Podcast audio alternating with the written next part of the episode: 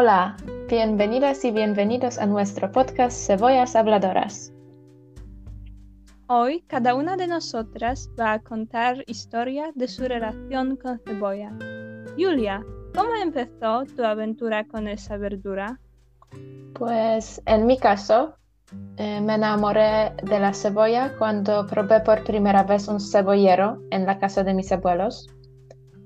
Y por supuesto preguntáis, pero Julia, ¿qué es el cebollero?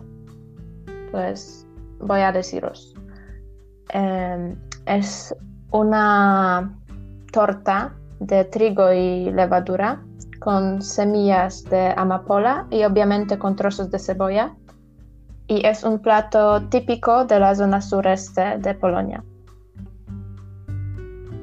Y no os miento, eh, los, cebolleros son riquísimos. Vale, vuelvo a mi historia fascinante. Eh, Por supuesto que son riquísimos. Eh, estoy de acuerdo. y Olivia, sí, últimamente he tenido una ocasión y disfruté muchísimo. Yay. ¿Y tú, Olivia? Pues yo todavía no. Me falta esta experiencia, pero lo tengo que cambiar este año, ¿eh?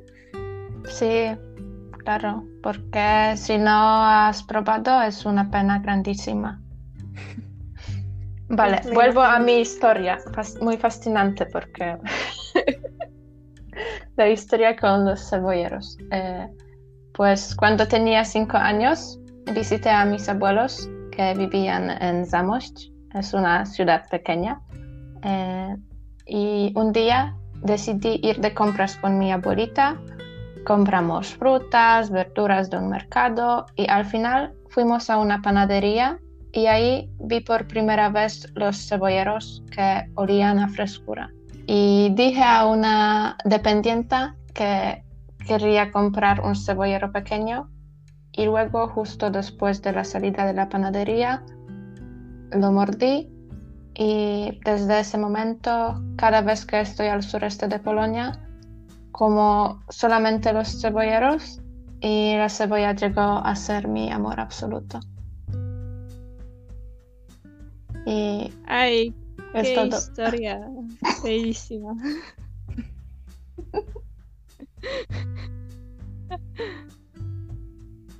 vale, ¿y qué tal tu historia, Olivia?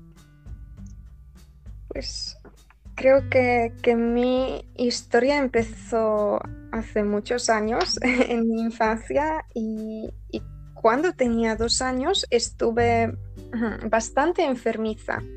Y, por todos los problemas de salud que me, afectaban, pues mi madre decidió un día prepararme un jarabe de cebolla mm, que consistía en un zumo de cebolla eh, cortada, con un poco de azúcar y gracias a este último ingrediente, este jarabe de verdad estaba muy rico. Me gustó mucho, pero al principio, bueno, no pensaba probarlo, pero mi madre me explicó que, era un jarabe casi mágico, de muchas cualidades, y, porque yo, eh, yo tenía una etapa de mi vida llena de princesas y, poderes mágicos, pues lo acepté y, probé este zumo, eh, que era un zumo de cebolla dulce y me gustó mucho desde el principio y, desde aquel día preparo y bebo el jarabe de cebolla casi siempre cuando estoy enferma. Y bueno, sobre todo porque es sano, porque, porque contiene varias vitaminas, pero más bien es para mí una oportunidad muy buena para prepararme algo que, me gusta y recordar los sabores de mi infancia. Creo que esto, esto es lo más importante para mí. Y es todo. Esta es mi historia. A ver. Perfecto. Y tú, Marta, ahora cuéntanos tu experiencia. Sí, tú, Olivia, has dicho que tú, ah, que cebolla es tu recuerdo de infancia y mi caso es completamente opuesto. porque durante gran parte de mi vida la cebolla no la comía nunca, porque en mi casa familiar casi no se añadía esa verdura a los platos. E incluso cuando iba a un restaurante para comer, pedía que me dieran comida sin cebolla.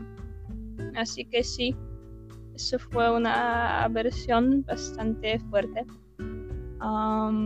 pero de repente, o de hecho no tan de repente, porque fue un resultado de proceso bastante largo. me hice vegetariana y empecé a preparar comida yo sola porque antes disfrutaba de comida preparada por mis padres. Y un día, hace dos años, era, bueno, era un día de verano muy caluroso. Yo estaba aburrida y empecé a buscar recetas nuevas vegetarianas. Exploraba varias páginas, husmeando inspiraciones de cocina y de repente me di cuenta que casi todas tienen un lugar común y ese lugar común es la cebolla. Y bueno, creo que ya no hace falta mencionar que la cebolla pronto se ha vuelto una de mis verduras favoritas. Qué bien. Pues yo siempre añado la cebolla a mis platos vegetarianos. Sí, yo también. Y ese olor de, cebolla que pronto aparece en toda la casa es riquísimo. pues vosotras ambas sois vegetarianas. Em, no, soy una mica. una mica. Pues no, como carne desde, desde eh, el no febrero eh, enero enero oh sí sí y nos enviamos recetas a veces con Julia ah. y es una parte genial de ser vegetariano, compartir las recetas. Sí. me lo imagino. Porque creo que a veces resulta problemático si, alguien es un vegetariano o principiante. Sí, es muy difícil cuando toda tu familia come carne y tú no. Porque es una persona excluida.